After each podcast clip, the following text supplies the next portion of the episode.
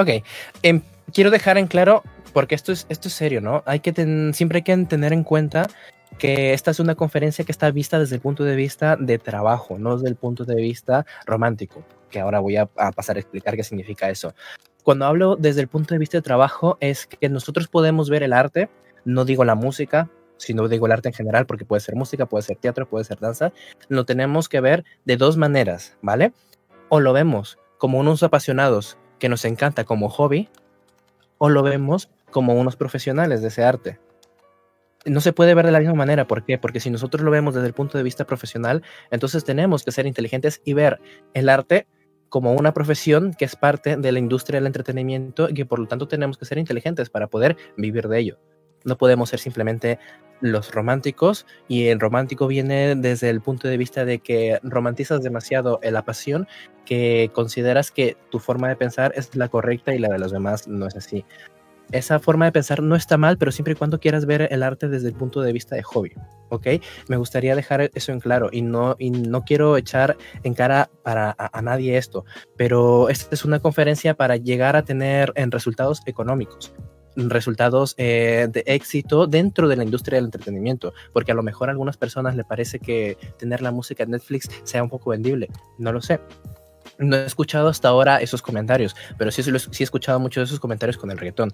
Cosa que es curiosa, cosa que es un dato curioso, porque de los mejores productores de música pop y de música urbana que existen ahora, eh, han sido rockeros antes. Y no quiere decir que sus gustos hayan cambiado, simplemente que han sido profesionales y han sabido adaptarse al, al entorno. Y en mi caso es lo mismo porque yo vengo del rock, vengo de las baladas, vengo de la educación clásica y estoy aquí porque una canción de pop urbano que podría decirse reggaetón porque tiene chumpa, chumpa, chumpa, chum, pero que no, porque dentro del, urbano hay varias categorías, una de ellas el reggaetón y la mía que simplemente género urbano, urbano flamenco. Em, y, es, una canción que yo no haría ni escucharía, pero em, mi trabajo me llevó a realizar esa producción y gracias a, ello, pues mi música está en Netflix y, es, y solamente esa canción ya tiene eh, 3 millones no sé cuántos de reproducciones. Entonces, dejando en claro esto, voy a entrar, voy a mirar mis apuntes. Ok. Punto número uno de lo que quiero hablar ahora es acerca del camino profesional. El camino profesional es, digamos que los pasos de manera profesional, no de estudios, que eso es otro punto, que hay que tener para llegar a una editorial. O sea, ¿cómo llega tu música a estar en una serie de Netflix? Pues eso lo voy a contar ahora. Pero, Carmen, ¿alguna pregunta? Por ahora no, continúa. Cuando haya una pregunta yo te voy a interrumpir, no te preocupes. Ok, no hay ninguna pregunta de Carmen. Quiero muchas, agradecer mucho a, todas las personas que nos están viendo en Instagram, a ese espectador, porque me marca el número uno. Muchas gracias por estar aquí después de todo lo que he soltado. Te mando un beso enorme. Seguimos. Entonces, eh, el camino profesional.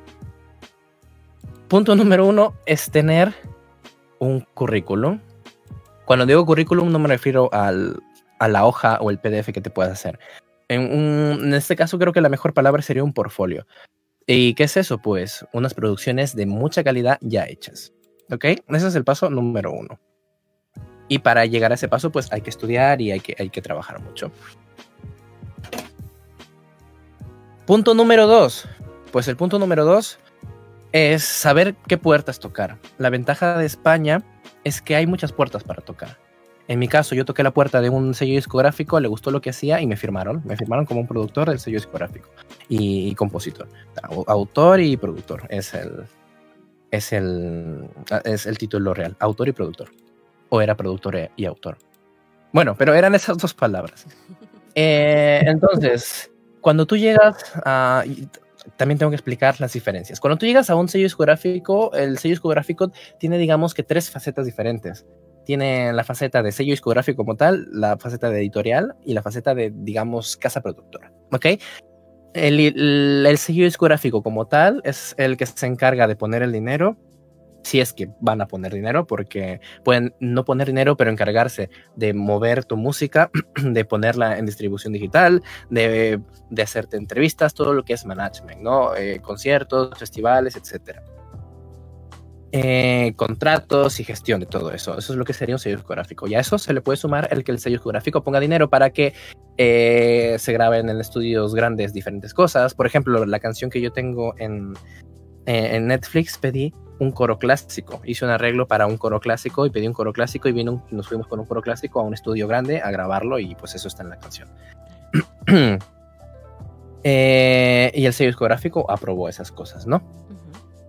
Eh, luego está la función de, editorial, que editorial es exactamente lo que gestiona las canciones. O sea, tú puedes estar en una editorial y no puedes estar en un sello discográfico.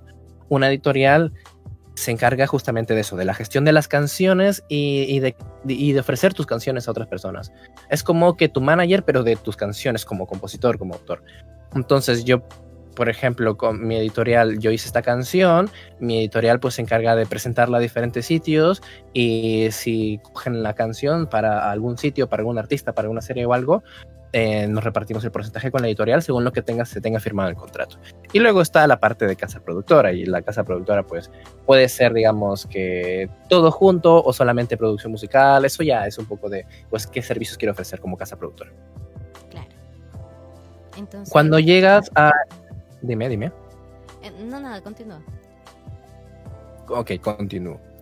Entonces, eh, cuando tú tocas las puertas, para tener la música en Netflix tienes que tocar las puertas de editoriales. Pero, pero, hay gente constantemente tocando la puerta editorial y puede ser que una de las editoriales te abra la puerta y te diga, oh, sí, qué bien, te firmamos y nunca hagan nada con tu música. Entonces ahí hay que saber gestionarte. en este mundo del entretenimiento no es me escribo un sello discográfico y ya lo conseguí. No, no, no, no, no. Aquí hay que gestionarse. Por ejemplo, yo estoy firmado con mi editorial, pero mi canción llegó a Netflix no por mi editorial, sino por la editorial del artista con la que hice esta colaboración, que es de otro sello discográfico. Entonces nosotros nos conocimos, hicimos esta colaboración y el sello discográfico de ese artista, que también funciona como editorial, fue el, que tuvo el contacto con Netflix. Enviaron tres canciones que hicimos y cogieron esa. Entonces hay que tener en cuenta eso, que, que no solamente se trata de, de, que te firman y ya está tu vida arreglada. No, no, no. Tienes que producir constantemente y moverte y hacer colaboraciones con diferentes artistas. Es por eso que ahora mismo ven tantos featuring, colaboraciones de los artistas famosos porque se trata de colaborar, colaborar, colaborar y eso da más reproducciones, eh, etcétera, etcétera. Esto ya es un mundo bastante complejo y muy bien pensado. O sea, no hay nada que se haga por... Porque en, en, la cuarentena los artistas han seguido produciendo música, han seguido sacando discos, no porque los estuvieran haciendo en casa, que también, pero es porque todo lo tienen tan bien planificado que a lo mejor tienen suficientes canciones para publicar durante el año siguiente, si es que les pasa, si es que le pasa algo al artista. O sea, así de, pensado lo tienen. Entonces, eh, una vez que se llega pues a la editorial, la editorial va moviendo la música y es la que se encarga de poner en estos sitios. Por eso digo que hay que ser inteligente y hay que tener cuidado de firmar con editoriales que te obligan demasiada exclusividad y luego no hacen nada. Eh, puedes firmar una, con una editorial, por ejemplo, por canciones. O sea, firmas un contrato de 10 canciones, le tienes que entregar 10 canciones. Si, si ves que no hacen nada por tu música, que te ignoran, pues entregas esas 10 canciones, se acaba y te vas. Por ejemplo. Y pues eso sería todo por el punto número uno por el momento. Claro. Entonces, básicamente el punto número uno tiene que ver con el poder entender la figura de editorial, que, cuáles son sus funciones y que es una pieza clave el hecho de no solamente de, tener, de ser parte de una editorial o de tener una editorial, sino que el tener buenas conexiones o poder trabajar en colaboraciones con otros artistas que puedan estar tal vez en otras editoriales para poder llegar a, a trabajar dentro de la industria. ¿No? Sí, Sí, repito para Instagram, por lo que ha dicho Carmen, que el resumen es, es saber tocar puertas para editoriales y no quedarte con la primera editorial que te acepten tus canciones, sino moverte, moverte, moverte y seguir produciendo, seguir produciendo y seguir produciendo. Y tratar de colaborar con muchos artistas, pero también con saber colaborar con artistas, porque no vas a ver a Rosalía colaborando con una persona que tiene 500 seguidores en Instagram. ¿No? Y no porque Rosalía sea egoísta, sino porque es una cuestión de, de, imagen del sello discográfico y es una cuestión de, de interés profesional para seguir creciendo. O sea, que, mm, lamentablemente en el mundo de la industria del entretenimiento hay que tener buena imagen siempre. A menos de que quieras dedicarte a todo lo que es postureo y salir en, en, ¿cómo se llama? Leones y Leonas, que no sé cómo se llama este programa. Eh, víboras y Leones. Eh, ¿Cómo es? ¿Esto es guerra? Esto es guerra. Menos de que quieras guerra, pues ahí sí tu imagen se tienes que machacarla, machacarla, machacarla. Pero si no, si tú quieres hacer las cosas, digamos, eh, no bien, no es la palabra bien, porque lo bien dentro de la industria del, entretenimiento es relativo, porque estos chicos de estos guerras también lo hacen. Si no tú quieres mantener una imagen en serie, por así decirlo, pues hay que cuidar las colaboraciones con las que haces, porque el público es muy malo y a veces no perdona algunas cosas que los artistas se han equivocado. Exacto. Exacto. Bueno, y pasando a algo que estabas mencionando hace un momento, eh, que dijiste que después ibas a ibas a, avanzar o aclarar. ¿Cómo es el tema de los estudios eh, en este, bueno, en este mundo de la industria musical? ¿Cómo afecta? ¿De qué manera? es el tema de los estudios en este mundo de la industria musical? Pregunta interesante de Carmen, que era justamente mi punto dos. Qué coincidencia, Carmen, pareciera que tuvieras mis apuntes. Bueno, pues a ver, eh, debo decir que para llegar a tener un tema en Netflix, para llegar a ser un, buen productor, tienes que estudiar mucho, mucho, mucho. Mm, ok, no puedo hacer más bromas porque estoy con la voz ronca, estoy un poquito mal, entonces no puedo hacer mucho y gritar y hacer un meme. Eso ya para otro día. Entonces, esto es importante. Hay dos mundos que se están uniendo y la persona que no se quiera unir a ese, a ese híbrido de los dos mundos se va a quedar atrás. Existe el mundo de la composición musical clásica y existe el mundo de la producción musical. Y la persona que tiene esas dos cosas tiene éxito. Es así de simple. La persona que solamente hace composición musical va a estar estancada, va a estar limitada, y la persona que solamente produce música, específicamente solamente producción musical sin conocimientos musicales, también va a estar estancada y va a estar limitada. Eso es así de simple. Y es por eso ahí, por ejemplo, que yo tengo una ventaja, porque yo vengo de estudiar eh, composición clásica en el Conservatorio de Trujillo y luego he estudiado composición aquí en, Madrid. Y además de eso, pues me he hecho, eh, he estudiado producción musical en, un lugar, en, en CES estudié eh, mezcla avanzada en Home Studio y luego en SAI, que es uno de los institutos más prestigiados a nivel mundial, estudié ya producción musical electrónica y además de eso, pues había estudiado lo que dije, composición musical, eh, composición en conservatorio en, Perú. Luego estudié aquí en la universidad composición. Luego también he estudiado eh, dirección coral en otra universidad aquí en Madrid. Entonces, todos esos mundos me han aportado. Además de que soy profesor de, de canto en escuelas de teatro musical, porque yo quería ser cantante. Yo quería ser cantante.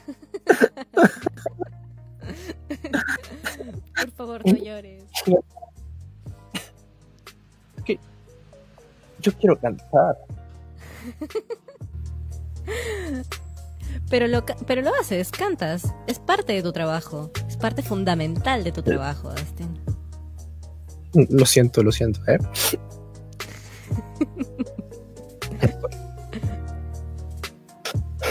ya estoy, ya estoy. Me recompongo, me recompongo por ustedes, mi público. Eh, yo quería, eh, yo, yo, quería ser cantante, pero luego descubrí que me gustaba mucho más la producción musical. Además es cierto que desde pequeño me veía como productor, más que como cantante. Entonces, eh, yo he estudiado mucho canto y ahora la voz es mi herramienta para eso, porque es lo, lo que he dicho. El, doy clases en una escuela de teatro musical, además todo mi trabajo que hago en producción musical, hago mucha música a capela vocal, entonces el saber cantar y el saber tanto el tratamiento vocal por el teatro musical me hace conocer la voz humana. Por lo tanto, cuando produzco, tengo una comprensión grande de cómo funciona la voz humana. Cuando produzco, tengo una comprensión grande de cómo funciona armónicamente y melódicamente una canción en formato de producción musical, no en el de composición musical. Y cuando produzco, como he estudiado música electrónica y música urbana, producción, pues sé hacer ese, sonar a ese género. Entonces, es por eso que si un sello discográfico viene y me dice, ¿qué nos propones? Yo les digo, pues yo quiero hacer esto, necesito un coro clásico para hacer esta producción, la voy a llevar de esta manera y voy a usar elementos musicales avanzados en una producción de música urbana. Y entonces, claro, las puertas se me abren por esas razones. Y entonces, para resumir, ¿qué estudios se necesitan para estas cosas? Pues necesitas mínimo, mínimo, mucha base de teoría musical y manejar bien un instrumento, que siempre es aconsejable el, piano. ¿Ok? Mínimo, mínimo, una buena base. Y sobre todo, pero esto ya es mi, consejo personal que yo siempre lo digo y siempre las personas que tienen mucho éxito me doy cuenta de que comparten este, esta característica, es la capacidad de análisis. Análisis la capacidad de análisis creo que es el 80% de lo que te va a llevar a tener éxito con producciones musicales. Por ejemplo, esa es una de las cosas que voy a enseñar en el taller de este sábado. Ah, sí, ¿Ok? Es que hay, un taller, hay, un taller, este sábado justamente después por esta conferencia con Soneto y voy a, el taller va a ser composición en la producción musical, donde voy a enseñar justamente cómo analizar las producciones modernas, tanto... Em, cómo analizar las producciones modernas en muchos aspectos, en estructura, en densidad, en clímax, en el minimalismo y cómo poder usar la teoría musical, todo eso en las composiciones y producciones modernas. Porque, las, porque la gente dice, nah, eso es simple de hacer. Mentira. Si escuchan mi tema, eh, el que está en Netflix, van a decir, sí, sí, eso es muy simple, chumpa chumpa y un par de pads y por ahí. Y no es así. Fue un tema que se trabajó seis meses, no todos los días, seis meses. Pero fue un tema que se hizo una primera versión, se rehizo una segunda versión y hasta una tercera versión que fue la que quedó, porque hubo mucho trabajo detrás, mucho trabajo musical ni mucho trabajo de producción musical. Hay muchas cosas detrás. ¿Ok? Y a lo mejor, si nuestra moderadora slash host le parece bien, pero eso ya será el sábado, puedo hacer una pequeña muestra de la sesión de esa canción para um, pues, ver algunas cositas que hice a nivel musical, que son bastante Pero eso será en el taller de sábado para toda la gente que se quiera inscribir.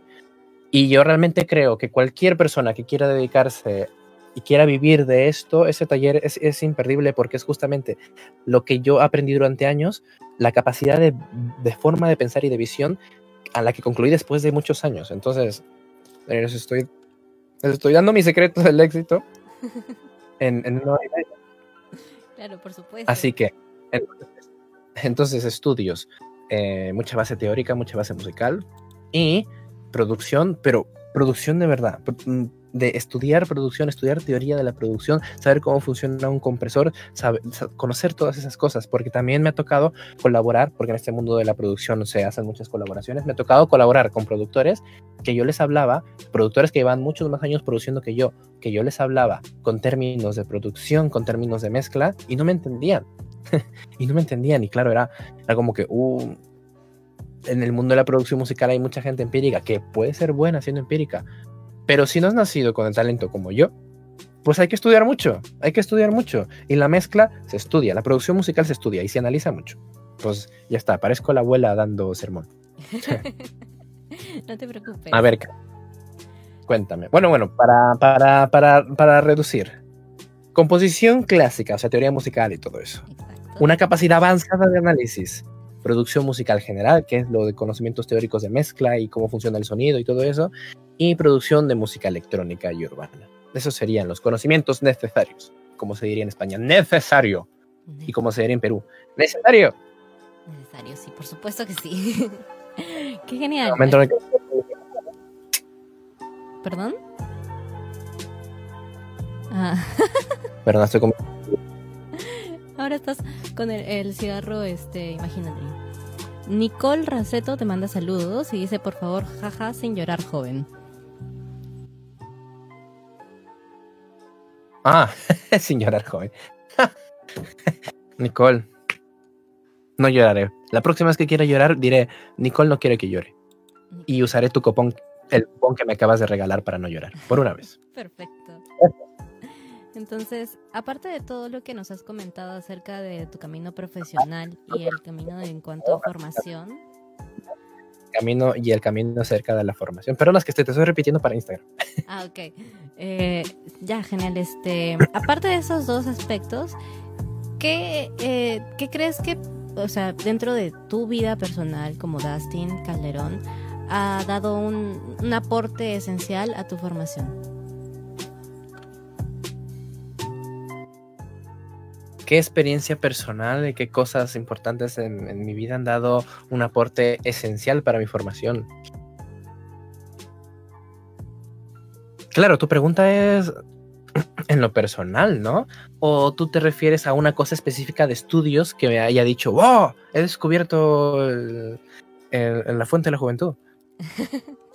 bueno, cualquiera de las dos, sí. Si estás, este, si tienes algún recuerdo de esto segundo, pues a ver, yo siempre cuento esta historia y no sé si algún día lo escuchará esta chica, pero cuando yo tenía 16, 17 años, eh, terminé el colegio y estaba con una chica y terminamos un poquito después de que se terminó el colegio con esta chica. Y yo no lo supe gestionar y me volví un loco de los estudios. Pero de estudiar, estudiar, estudiar, estudiar, estudiar, estudiar, de que venían mis amigos a tocarme la puerta, de decirme, eh, Dustin, ¿qué pasa? Bueno, no, eso es español. Me decían, causa. Vamos a pelotear un rato. Y yo decía, eh, no, y cerraba la puerta y seguía estudiando, estudiando, estudiando, estudiando, estudiando. Y desde ahí soy así. Solamente que ese año me enfermé y el año siguiente y el siguiente por estudiar demasiado. Pero ahora no, ahora ya he aprendido a gestionarlo y ya llevo una buena alimentación, una buena salud, unos buenos horarios, soy una persona responsable con mi salud y con mi... y, me quiero mucho a mí mismo. y, y entonces pues eh, ahora lo gestiono mejor. Pero eso sí, yo soy muy, muy, muy, muy, muy, muy, muy, muy, muy, muy, muy, muy, muy, muy, muy, muy trabajador en ese aspecto. Qué bien. Así que saludos para la chica que esté, que creo que se casó. qué bien, qué bien. Por acá te mandan un saludo. Luis Axel te manda un saludo muy especial para Dustin desde Trujillo, Perú, La Esperanza, cuando era Axel, un saludo. un saludo para Luis Axel un Dustin Lover. bueno, yo también soy su fan, que canta muy bien. Muy bien. Genial. Bueno, Dustin. Eh... ¿Algo más? Pregunta, por favor, público, pregunte. Nuestro querido público de una persona de Instagram. Una pregunta, por favor. Ha llegado el momento curioso porque... en el cual le pueden hacer preguntas a Dustin, todas las preguntas que ustedes quieran. De todas maneras, creo que si no me equivoco, en tus apuntes tenías un punto más el cual podías tocar. Em, entonces, no sé si te gustaría aportar con ese último punto. A ver, ¿qué último punto quieres que toque? Cuéntame. Bueno, acá, en tus apuntes, he hackeado a Dustin y ahora este puedo ver todos tus apuntes. Eh, no, no me ha hackeado, no me ha hackeado, es mentira. Le he abierto mi corazón, le he compartido el documento eh, que iba de, mis apuntes. De Por supuesto. Dice, experiencia personal, valoración del trabajo personal. Valoración del trabajo personal, ok. Eh, el profesionalismo yo creo que ya lo he hablado al comienzo, o sea, me, ha saltado, no, no, lo he saltado, ni me lo he comido, lo he adelantado, eso esa sería la palabra. El profesionalismo sería simplemente eso, saber si quieres dedicarte al arte, de manera profesional o quieres verlo como un hobby. Es, eso el profesionalismo del que quiero hablar. Si tú vas a dedicarte al arte, tienes que entender que es una industria de entretenimiento. Como un arquitecto que quiere, quiera ser arquitecto, pero solo quiere diseñar sus propias obras, pues se va a morir de hambre porque nadie le va a pagar por diseñar nada. Pues es lo mismo con la música. ok. Eso sería el profesionalismo. Y la valoración del trabajo personal. Eh, cuando yo puse este punto, hablaba por el tema de justamente cuando dije lo de que Rosalía no haría un, una, producción con alguien que tiene 500 seguidores, pues porque uno también debe saber en dónde que su trabajo vale, que no es no, he hecho un mal ejemplo con lo de Rosalía. Es que ahí quise decir otra cosa. Me borro eso y vuelvo a decir. Valoración del trabajo personal quiere decir que tu trabajo se paga que está bien hacer cosas. Si tienes proyectos tuyos, está bien hacerlo. O sea, yo trabajo proyectos míos, pongo dinero de, mi bolsillo, pero es por mis proyectos. Pero si viene otra persona y quiere aprovecharse de ti, pedirte esto y pedirte el otro y pedirte el otro, pues eso no. Eh, la valoración del trabajo personal es que si tú estás invirtiendo tu tiempo, tú necesitas pagar facturas, necesitas comer y por lo tanto tienes que saber gestionar eso, ¿ok? Pero también es cierto que hay que tener un pequeño derecho de piso, que hay que empezar trabajando mucho, pues, eh, en prácticas o en colaboraciones de manera gratuita, por así decirlo, porque también si tú, tienes un, mínimo de popularidad o de, o de calidad, pues tampoco vas a cobrar por tu, por tu trabajo si no tienes calidad. Entonces, en la valoración del trabajo personal siempre hay que tener en cuenta, en, tienes que valorar qué tan bueno eres y que necesitas comer y vivir de esto. Entonces siempre hay que compensar esas dos cosas. Y cuando llegue el momento, vas a poder cobrar por lo que sabes, no por lo que haces, sino por lo que sabes. Si viene una persona, le haces una producción en una tarde y es un éxito en la radio, es, sí, es una tarde, pero a lo mejor esa tarde cuesta 5 mil euros. Exacto. Exacto. Muy bien, tenemos acá una pregunta de Brian Solórzano. ¿Qué opinas de Faraón Love Shady? Faraón Soft Lady. Lo siento, pero no los conozco. Es la primera vez que escucho ese nombre. sí, bueno, yo tampoco, pero por acá estaba en esa pregunta. Ah, tenemos una pregunta más. Lucía eh, Elías Díaz dice, ¿qué piensas de la gente que hace covers? ¿Es más difícil salir como artista de calidad comenzando con covers? Eh, eh, Lucía pregunta, ¿qué pienso de la gente que hace covers y si es más difícil o fácil salir como artista haciendo covers, pues a mí la gente que hace covers me parece buena. O sea, si nosotros vamos a criticar a la gente que hace covers, pues podemos empezar con todas las orquestas sinfónicas. Exacto. Concierto de Mozart, pues... Ah, ya están haciendo covers, que no hacen música original. ¿Cómo van a tocar a Mozart? Eso es hacer covers. los covers son igual de válidos que la música original. No, toda, no todo el mundo tiene eh, eh, las ganas, la voluntad. No, todo el mundo tiene ni, digamos, la pasión ni las ganas de querer hacer música original. Si una persona no quiere hacer música original, no tiene por qué obligarse. Eh, el arte es una pasión y existe tantas formas de vivir la pasión del arte como personas en el mundo. Si una persona quiere hacer covers, adelante. Es más, depende del género, funciona mejor hacer covers o no. el hecho de que la, cumbia, la cumbia, la bachata, haga covers de canciones de baladas, a mí me parece maravilloso. a mí me parece realmente maravilloso. Esta tos es porque estoy con la voz ronca, no porque tenga coronavirus, porque no tengo coronavirus, estoy sano. Eh, a mí me parece el, esto, esta gente que, que, hace pues estos covers, ¿no? De baladas, de canciones antiguas y la vuelve bachata o salsa, me parece algo maravilloso. ¿Por qué? Porque han descubierto algo que funciona y lo hacen bien. La gente se entretiene. ¿Cuál es el objetivo de una salsa? De una salsa bailable, porque la gente baile. No quieren revolucionar el mundo quieren hacer que la gente baile y pagarle a sus cantantes, a sus músicos y que el productor se lleve dinero por el riesgo que está haciendo de invertir en grabar esa canción, de invertir en el, en el arreglista y de invertir en todos los músicos. Entonces el productor está asumiendo un riesgo al pagar todo eso, ¿no? El productor, el empresario. Y, y, los músicos quieren comer, los cantantes quieren comer. Entonces han descubierto algo que funciona y, maravilloso, porque es que además suenan bien las cosas, lo hacen bien.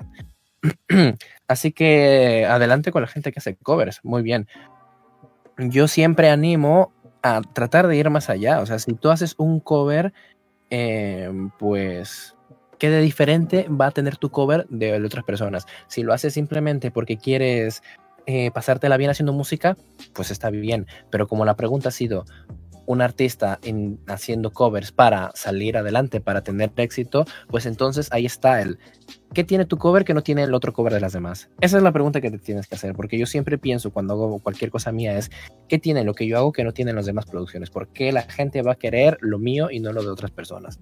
Así que, ¿por qué la gente va a querer escuchar tu cover y no el de otras personas? Eso es lo que tienes que pensar, Lucía. Beso para ti. ¡Ah! Beso para la otra cámara. Muy bien, vamos con otra pregunta. ¿Qué instrumentos, Brian Solórzano vuelve a preguntar, ¿qué instrumentos consideras necesarios para comenzar un home studio? Para comenzar un home studio no necesitas ningún instrumento, ninguno, para comenzarlo. Y ya, si eso, si tienes la posibilidad, ustedes ven que yo tengo mi piano aquí, pero la mayoría parte del tiempo trabajo con esto. Un teclado MIDI.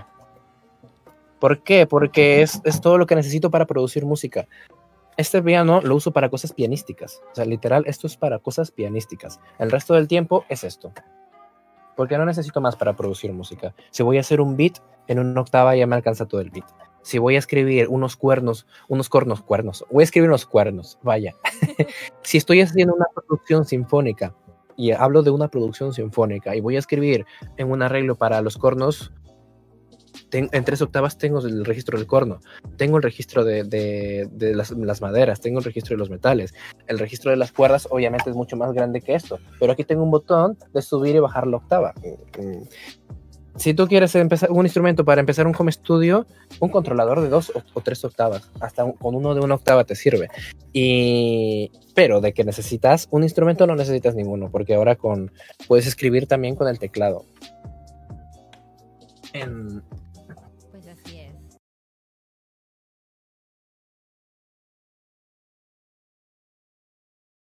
En, en aquí todos los programas tienen la opción para activar el teclado como un, piano.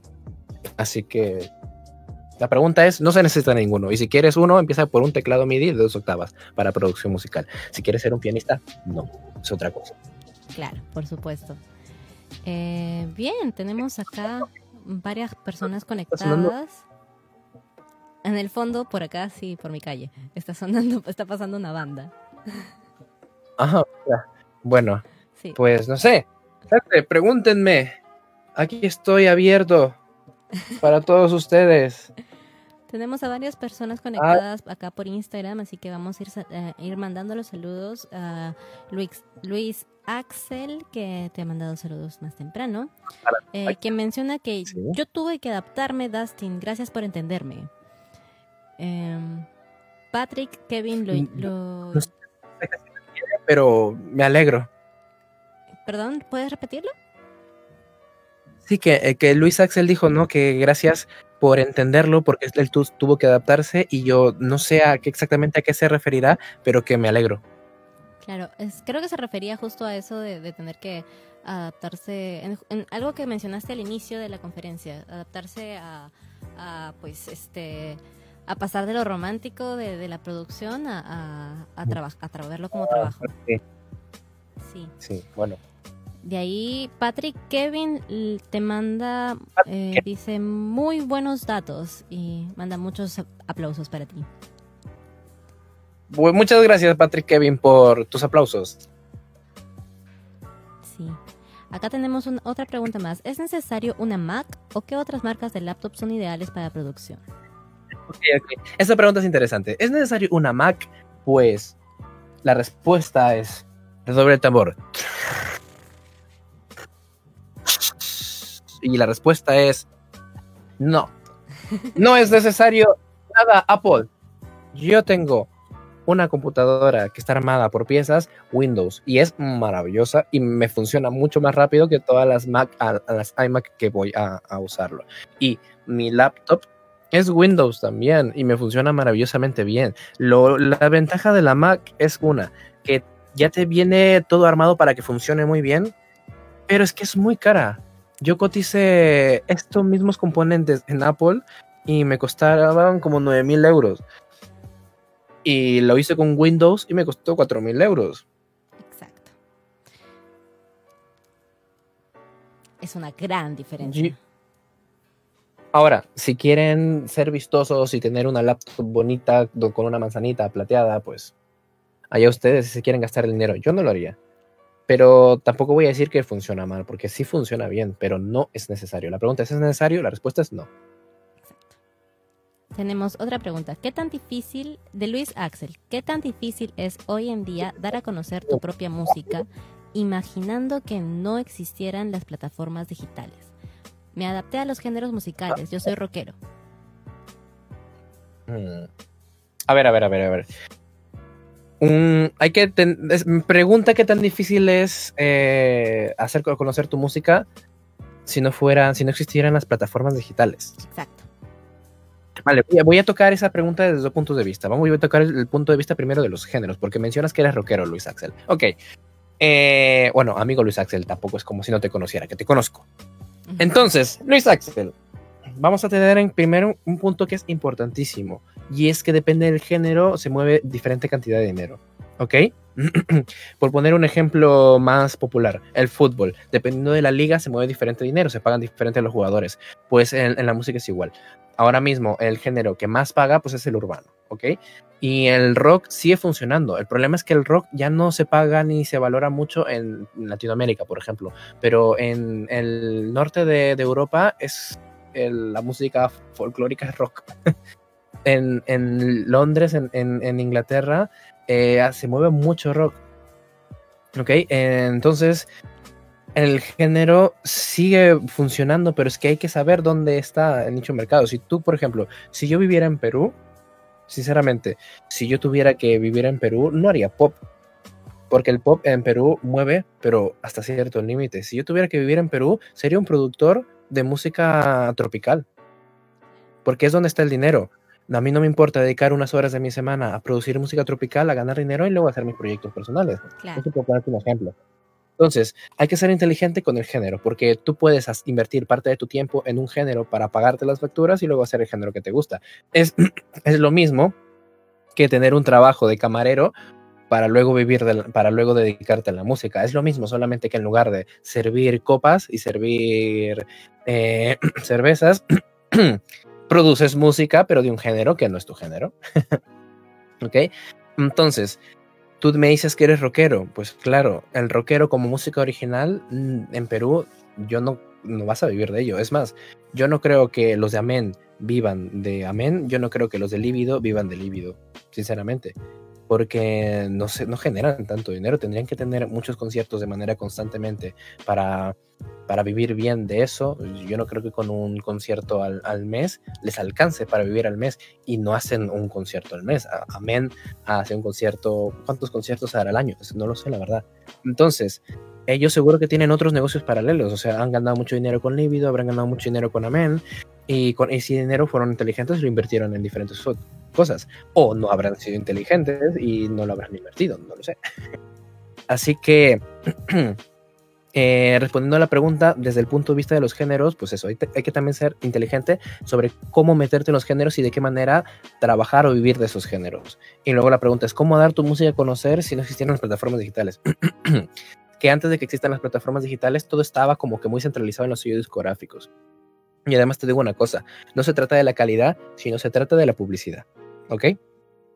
Eh, tú puedes tener un temazo, pero si no se invierte en publicidad, da igual. Es como un estudio de grabación. Tú puedes tener unos super componentes, unos super altavoces, un, monitores de campos cercanos como este para trabajar, pero si no inviertes en acondicionar tu sala para que suene decente, es como si no hubieras invertido en los altavoces caros.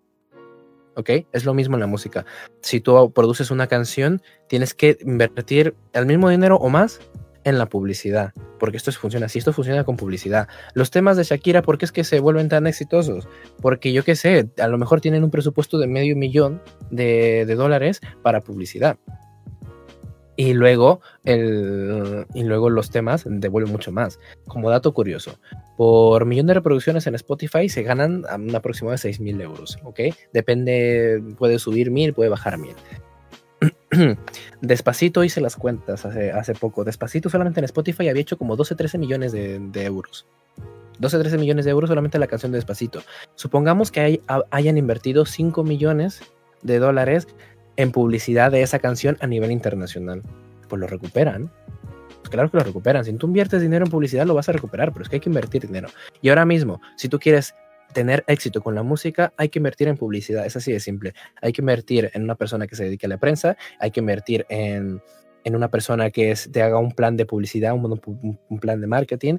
Y pues lo primero, obviamente, es que el producto sea de calidad. Eso es lo primero. El producto tiene que tener una calidad internacional pero ya no me parece, ahora mismo a estas alturas del, de, la industria no me parece complicado llegar a tener mucha calidad, si sabes con quién trabajar.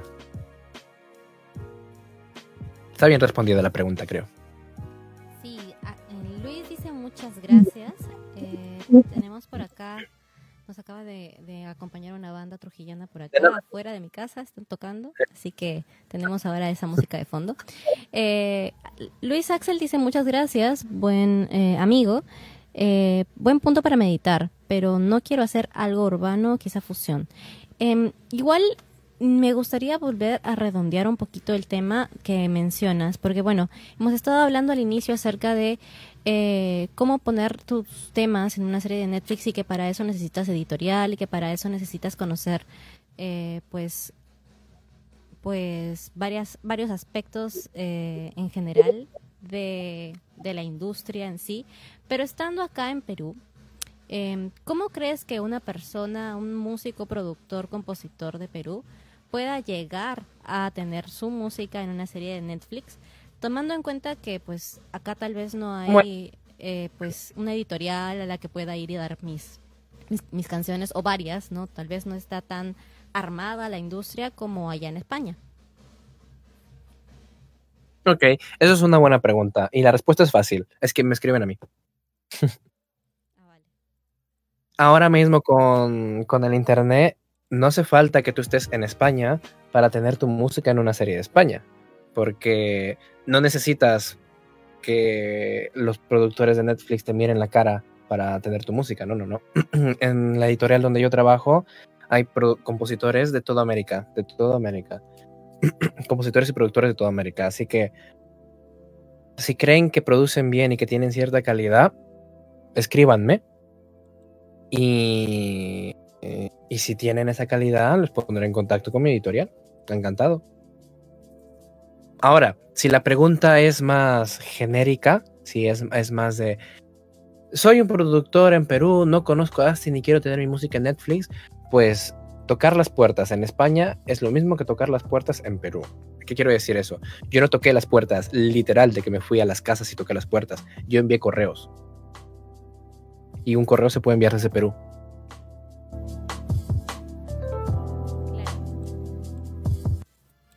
Claro, sí, un correo se puede enviar desde todas las partes del mundo. Eso también es algo, un punto muy chévere de tocar de es, pues, la tecnología y lo que nos rodea en este momento. Eh, el poder estar más tiempo también. ¿Perdón? La tecnología es maravillosa. Sí, la tecnología es maravillosa. Entonces, ¿tú crees como compositor y productor, crees que eh, pues tiene que ser de un género en específico la música que, que produzca o que, o que componga para que pueda llegar a, ese tipo de trabajos, a ese tipo de, de obras? No, no, no. Ok, eso es interesante. La pregunta es si es que la música tiene que ser de un género específico para poder llegar a Netflix. No, porque las series se hacen de todo tipo. O sea, hay series de todo. Hay series rockeras, hay series de, de música, música barroca o, música renacentista. Hay series urba, con música urbana, hay series con música folk. La, la Casa de Papel tiene música folk. Eh, Outlander tiene música renacentista, música antigua. Eh, la serie de Luis Miguel tiene música de Luis Miguel. No hace falta tener un género específico, hace falta ser bueno en lo que hagas. No hace falta que hagas urbano, no hace falta que, que hagas eh, tropical.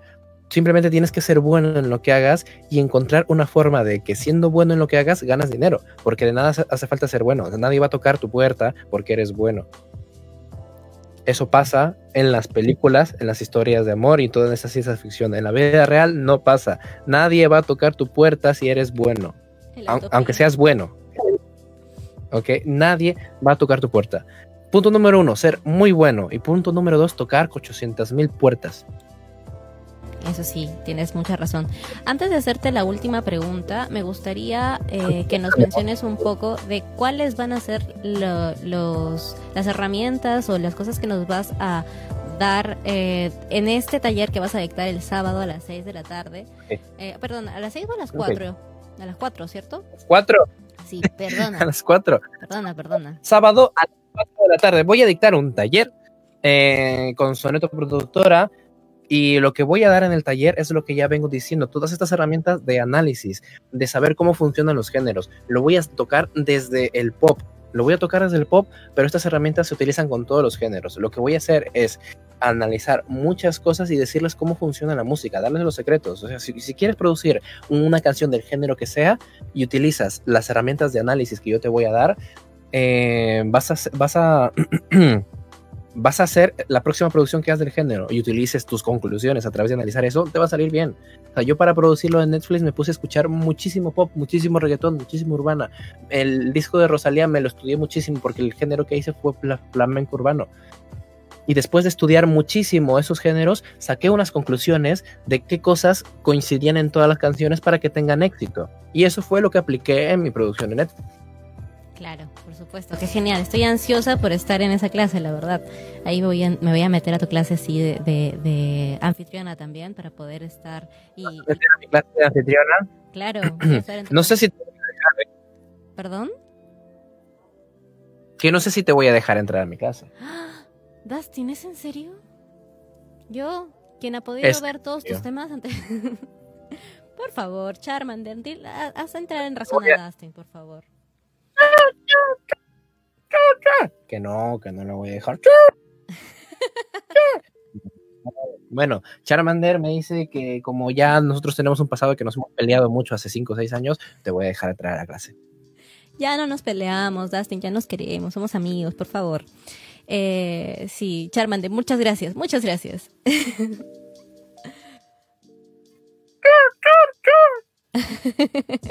bueno, por acá tenemos un par de preguntas más, eh, pero antes de continuar me gustaría que respondiéramos a Beto Flores que dice, estás, que estás súper interesado en vender sus canciones y quisiera saber cómo se puede poner en contacto contigo. Eh, a mi Instagram, Beto Flores, búscame en Instagram, Dustin.calderón paredes o pon Dustin Calderón y te saldrá mi Instagram. Entonces, me envías un mensaje privado, te voy a pasar mi correo, y me envías tus cositas y las escucho y te digo. Pero, ojo, esto es importantísimo. A toda la gente que me está escuchando, por favor, hay que saber dejar el ego de lado. Si es que en algún momento una persona me escribe porque quiere vender sus canciones y yo le digo, no están a la altura, no se lo tomen a mal. No voy a decir no están a la altura porque no sean, eh, no tengan pasión por escribir su música. No, no voy a decir que no están a la altura por los recursos técnicos melódicos, por los recursos técnicos armónicos, por los recursos técnicos de producción musical. Que esas son cosas a las que he concluido pues después de mucho análisis, después de mucho éxito y después de además llevar y recibir clases de gente muy exitosa hace un mes salió una canción de Patti Cantú que se llama La Mexicana, que ha sido un boom en México. Pues la persona que escribió esa canción ha sido mi profesora. Y además ahora mismo estoy recibiendo clases de uno de los compositores de Nueva York de Broadway, de teatro musical. Entonces, no se trata de que yo critique tu pasión y tu forma de ver la música, no, se trata de que hay recursos técnicos para melodía, para armonía y para producción musical. Entonces, tú envíame la canción, yo voy a estar encantado de darle una escuchada, pero te voy a ser sincero, porque yo, de nada me sirve mentirte, o sea, no gano nada mintiéndote, te voy a ser sincero y punto. ¿Ok? okay. Si estás dispuesto a aceptar críticas constructivas, envíame tu música, que además lo voy a hacer con mucho amor, no lo voy a hacer con maldad. Por supuesto, Dustin es amor. Entonces, eh, muchísimas gracias, Dustin. Definitivamente ha sido una conferencia súper interesante. Los temas que tocas en, para esta conferencia, pues eh, nos has aclarado un montón de dudas acerca de cómo se puede llegar a hacer algo como lo que llegaste a hacer tú, que fue poner una canción en una serie de Netflix. Y, estoy ansiosa y creo que mucha gente está ansiosa por saber más acerca de tu taller, por, por inscribirse. Recuerden que pueden inscribirse al taller de Dustin y al taller que yo también voy a dictar este fin de semana. Eh, en, con Soneto, en el Instagram de Soneto o en sonetoproductora.com.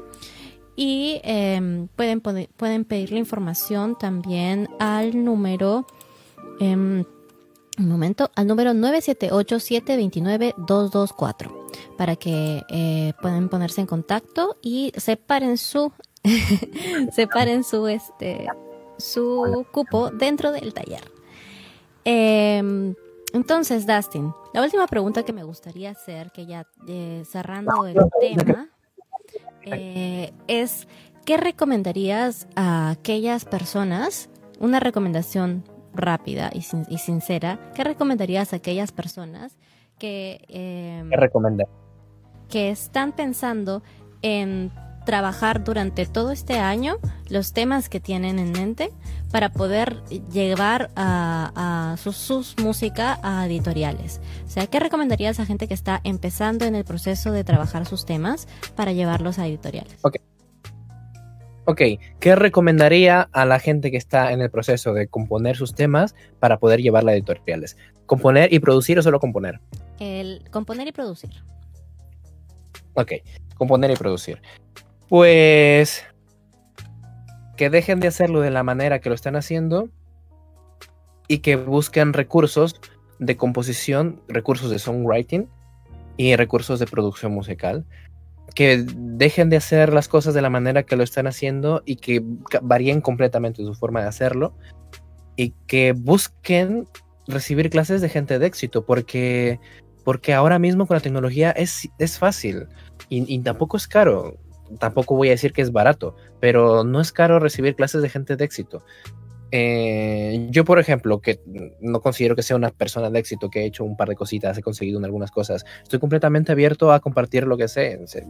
Así que, si la pregunta, la respuesta simple es, ¿qué le la, la, pregunta, ¿qué le recomiendo a una persona que está empezando a trabajar sus composiciones y producciones para presentarlo en editorial? La respuesta es que deje de hacerlo de la manera que lo está haciendo y que busque eh, asesoramiento o clases de gente que ya ha tenido éxito para que le pueda dar recursos técnicos para poder expresar mejor lo que siente.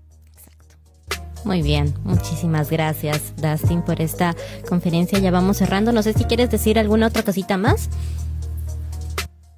Mm, yo, eh, yo encantado de la vida, todas las preguntas que hagan faltan, pero si tú decides como host de esta conferencia, que ya eh, ha llegado nuestro final, pues lo siento. Bueno, tenemos varias preguntas, pero en realidad estas preguntas están eh, están un poco eh, llevadas hacia otros temas que me encantaría tocar en otra oportunidad contigo. Así que vamos a volver a tener a Dustin por acá o tal vez por alguna otra plataforma para poder seguir respondiendo eh, las preguntas que nos han hecho, que bueno, se salen un poquito de la temática que estamos tocando, pero no se preocupen, eh, que van, van a poder saber mucho más de Dustin. Ahora bien, conocer cosas acerca... Para, para ver, es que como yo no estoy viendo la, con la conversación, no sé qué preguntas están haciendo, pero dime alguna rápida a ver qué puedo decir. Ahorita te hago alguna, una, una, de las preguntas, pero antes de eso quería, quería conversar y que nos cuentes un poquito cuál ha sido tu paso por Soneto, porque yo te conocí ahí, eres un exalumno de Soneto, de hecho hemos participado juntos en el musical que, que salió de Soneto y, este, y me gustaría que comentes un poquito tu historia en Soneto. Pues mi historia en soneto, en los dos minutos que me quedan, porque ya se va a terminar la, el directo de Instagram. Mi historia eh, de como ex alumno de soneto pues, fue simple. O sea, yo encontré en soneto una casa donde me permitía ser yo mismo y expresarme creativamente sin límites. Entonces, eso de ahí siempre se agradece porque en un libro que estoy leyendo ahora, que es El Camino del Artista, una de las cosas más importantes que se tocan en el capítulo número 2, que es justamente la identidad, es que un artista creativo necesita un lugar donde se pueda abrir sin límites y personas que lo, lo apoyen.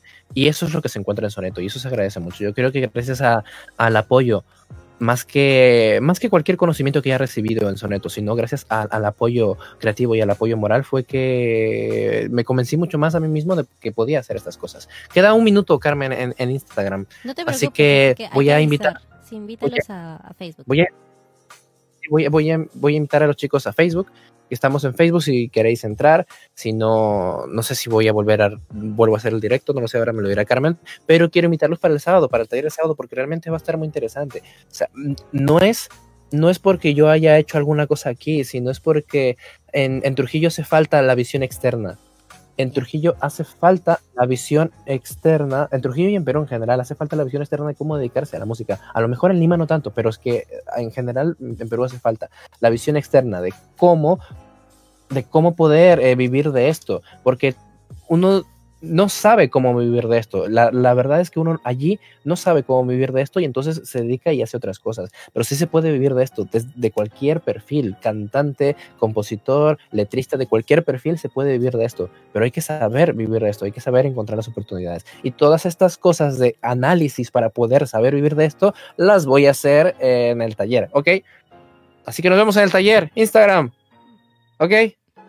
Sí, por supuesto. Instagram. O si no, Facebook. Seguimos en Facebook. Lo siento, Instagram, mi comunidad enorme de Instagram de una persona. Nos vemos. Por acá Homero Estoy te pregunta, por acá Homero Jano te pregunta, ¿te puedo enviar mis canciones yo también? Homero, claro que me puedes enviar tus canciones tú también. ¿Cómo, ¿Cómo va a ser que no? Claro que sí. ¿Y qué programa usas para producir? Según pre- pregunta Brian. Estudio 1, pero es cierto que ese es un tema muy largo, pero lo único que voy a decir es que uso Estudio 1 porque es muchísimo mejor que Pro Tools. Ahora, abierto el debate y abierto la gente de, no, Pro Tools esto, no, Studio One esto. Yo uso Studio One y es mejor que Pro Tools. Ahora empieza el debate, ¿no? Eh, bueno, sí, este Jordi te manda saludos y dice quiero que me produzcas un disco. Ahora, Jordi, te produzco un disco, pues venga, lo hacemos. Ah, no, que ya lo hicimos y que se va a estrenar el 11 de septiembre. ¡Uh! Que sale a la luz el 11 de septiembre. Genial. Entonces, vamos cerrando ya esta transmisión. Ha sido un gusto estar con todos ustedes por acá. Muchas gracias por todas sus preguntas. Hay algunas preguntas que vamos a seleccionar para una siguiente oportunidad en la que tengamos a Dustin con una sesión ya un poco abierta, una temática un poco más abierta para poder incluirlas. Eh, sin embargo, muchísimas gracias a todos por sus preguntas, por su interacción. Dustin, gracias por estar aquí. Eres un, eh, un, gran, un gran músico. Eh, de- reitero la invitación a todos para el taller de este fin de semana. Va a estar muy interesante. Los espero todos. Nos espera a todos. Este fin de semana el taller de Dustin se llama eh, Composición en la Producción Musical. Y el otro taller que va a haber este fin de semana, que es el taller que voy a dictar y yo, eh, es las, se llama Las herramientas para eh, liberarte del síndrome de la página en blanco, ese momento en el cual te quedas bloqueado. ¿Cómo puedes combatir el bloqueo, de, el bloqueo creativo? Entonces, ahí los esperamos, Dustin y yo. Yo voy a dictar mi taller a las 6 de la tarde, Dustin a las 4 de la tarde. Los esperamos, así que muchas gracias. Eh, esto ha sido todo por hoy. Pues esto ha sido todo por hoy. Muchas gracias, muchachos. Muchas gracias, Carmen. Ha sido un honor codirigir este programa de radio. Ah, no, perdona, que esto es otra cosa. Muchas gracias por la invitación a esta conferencia de las conferencias de Soneto. Chicos, eh, yo estoy abierto a todas las dudas que tengan, pero con cierta sensatez, por favor, no me hagan preguntas. ¿Cuánto es uno más uno? Sí. Ok. Pueden encontrar en mi Instagram y cualquier cosa, pues a mi Instagram. Nos vemos el sábado. Nos vemos el sábado. Hasta luego.